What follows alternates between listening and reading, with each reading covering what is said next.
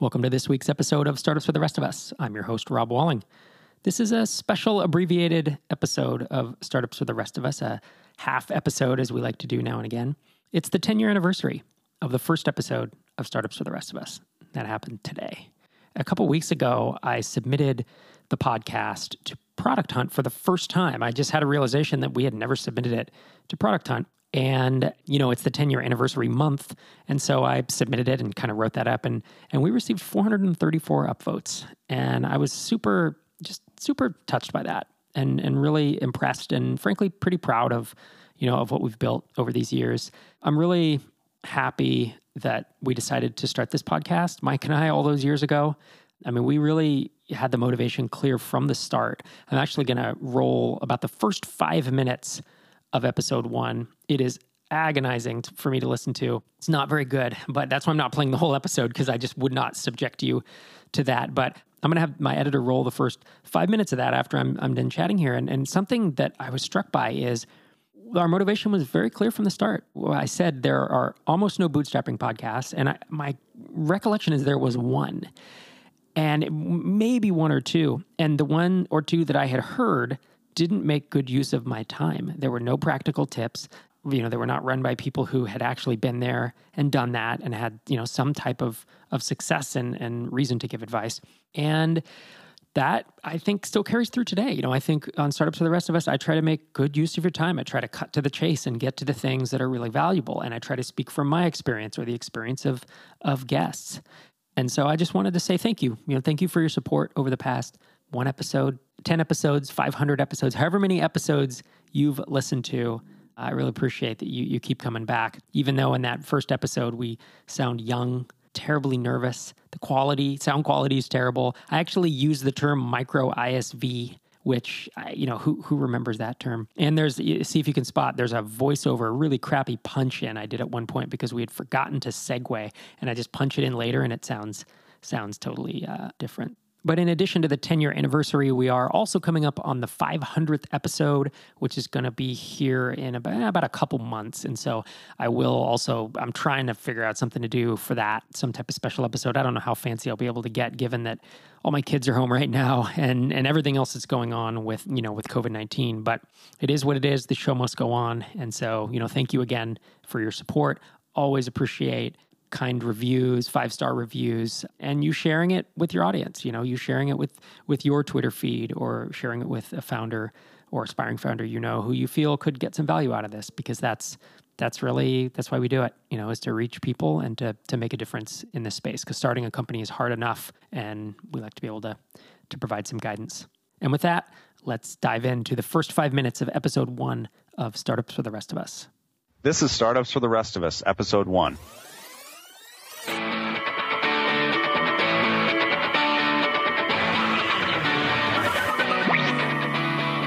Welcome to Startups for the Rest of Us, the podcast that helps developers be awesome at launching software products, whether you've built your first product or are just thinking about it. I'm Mike. And I'm Rob. And we're here to share our experiences to help you avoid the same mistakes we've made. So, Rob, exactly why are we here again?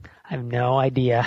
We decided to do some crazy thing and record a podcast, something that neither of us have ever done. Well, that's true, but I think that the important thing that we're really here for is to share the things that we've done in the past and most importantly, share the mistakes that we've made over the past several years in building out our product portfolios and building up our companies. Yeah, and I think along with the mistakes comes the successes as well, right? I mean, we learn from I would hope so. from both of them. Yeah, I guess if we didn't have any successes, no one should listen to us. Why exactly are we developing this podcast? I mean, does the world really need another podcast about startups? You know, like we talked about before, there's this obvious gap in the market. There are a lot of podcasts aimed at venture-backed startups, high growth startups, but there are so few podcasts aimed at bootstrap startups. And frankly, the ones that I listen to, they don't tend to have super practical information that you can apply to your startup or micro ISV right away. There's a lot of interview podcasts and there's a lot of information that's just floating around, kind of almost superficial stuff that you hear on blogs. And I'm hoping we can go a little more in depth with ours. Definitely. I mean, I think that that's the key point here is that we can try to go a little bit further than what you would find on a blog. I mean, the point of a blog is uh, partially for information, but some of it's entertainment as well. And to get the right information you need, you tend to go to a lot of different blogs or a lot of different websites. And one of the key things we'd like to bring to the table and, and, share with our listeners is the experiences that we've had, the things that we've done that maybe didn't work out so well, and then the things that we've done in the past that did work out pretty well. And try and collectively show that a lot of that information all in one spot. We don't intend this to be another show that interviews startup founders. There's a lot of those and you know I think most of us probably listen to them. So we're not going to be duplicating that format. We may have an interview once in a while, but that's not going to be the gist of it. Individually, you and I have been through a lot as entrepreneurs, and you know obviously our goal is to provide real world strategies that have worked for our businesses that ideally will help uh, someone else who's listening to the podcast. Right, that's the goal. Okay, let's get started by introducing ourselves.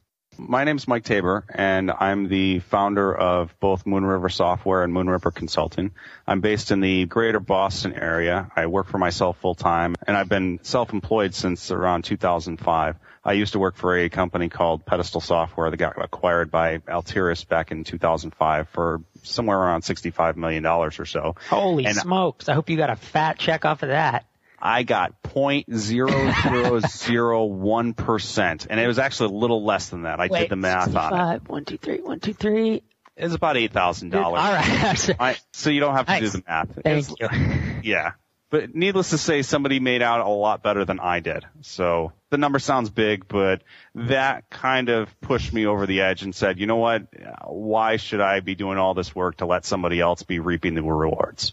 And you know, and that's why I started Moon River Software and eventually spun off Moon River Consulting out of it. Uh, I just didn't want to be in the position where I was making other people loads of money. I mean, I'm I'm a smart guy, or at least reasonably smart. My wife tells me otherwise, but you know, it's just that's what I wanted to do. I wanted to be master of my own destiny, and you know, I've said that to several other people, and that's just at the end of the day, that's what it comes down to.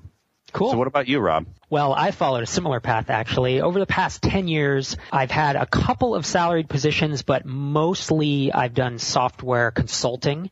And whether that's for a firm that, you know, that I was paid hourly through or I spun off my own firm in 2002 that eventually went full time a couple years later. And I realized pretty quickly that consulting is fun, but I had a tough time building things for other people. I enjoyed it, but it really wasn't fulfilling me the way that I wanted my work life to do. So I started building my own products and launching them. And pretty quickly I found a couple other products that people had launched that weren't doing well and acquired them and started learning the ropes of marketing software essentially, you know, really on a very small scale, obviously. I'm not Microsoft. I mean, it's me, one guy and a, and a couple uh, contractors I have, or a handful of contractors, I should say. But I found that I enjoyed it pretty quickly. Although I blew through, man, I blew through a ton of money early on. I, I don't know if I ever told you, but I dropped twelve hundred dollars on AdWords in six weeks one time, and I made one ninety nine dollar sale off it. I, I blew like fifteen hundred in a month yeah, before, so I know what you're talking about. Yeah, totally. You just have no idea what you're doing. And you know, looking back, I still have the campaign saved, and I look at it and I'm like, what in the hell was I thinking? It's not set up very well at all. So anyway, I own a handful of software products, and I build them, I acquire them, and I market them, and I really enjoy it. And that's what I do full time now. So I think it's like you, master of my own destiny or master of my own domain, as they like to say if you've seen Seinfeld.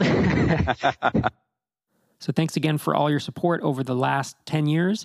And I will see you again tomorrow for a regularly scheduled episode where Einar Volset and I basically do a breaking news episode and we dive in to COVID 19, not as a news topic, but as how we see that impacting SaaS companies and startups and how it, you know, it can impact you and things that you can be doing to try to hedge your bets, you know, and and to keep your company in business and to to survive and potentially, you know, do well and not just survive in these coming months as we try to figure out, you know, what's going to happen here. So that's tomorrow. I will see you then. Thanks again for all your support.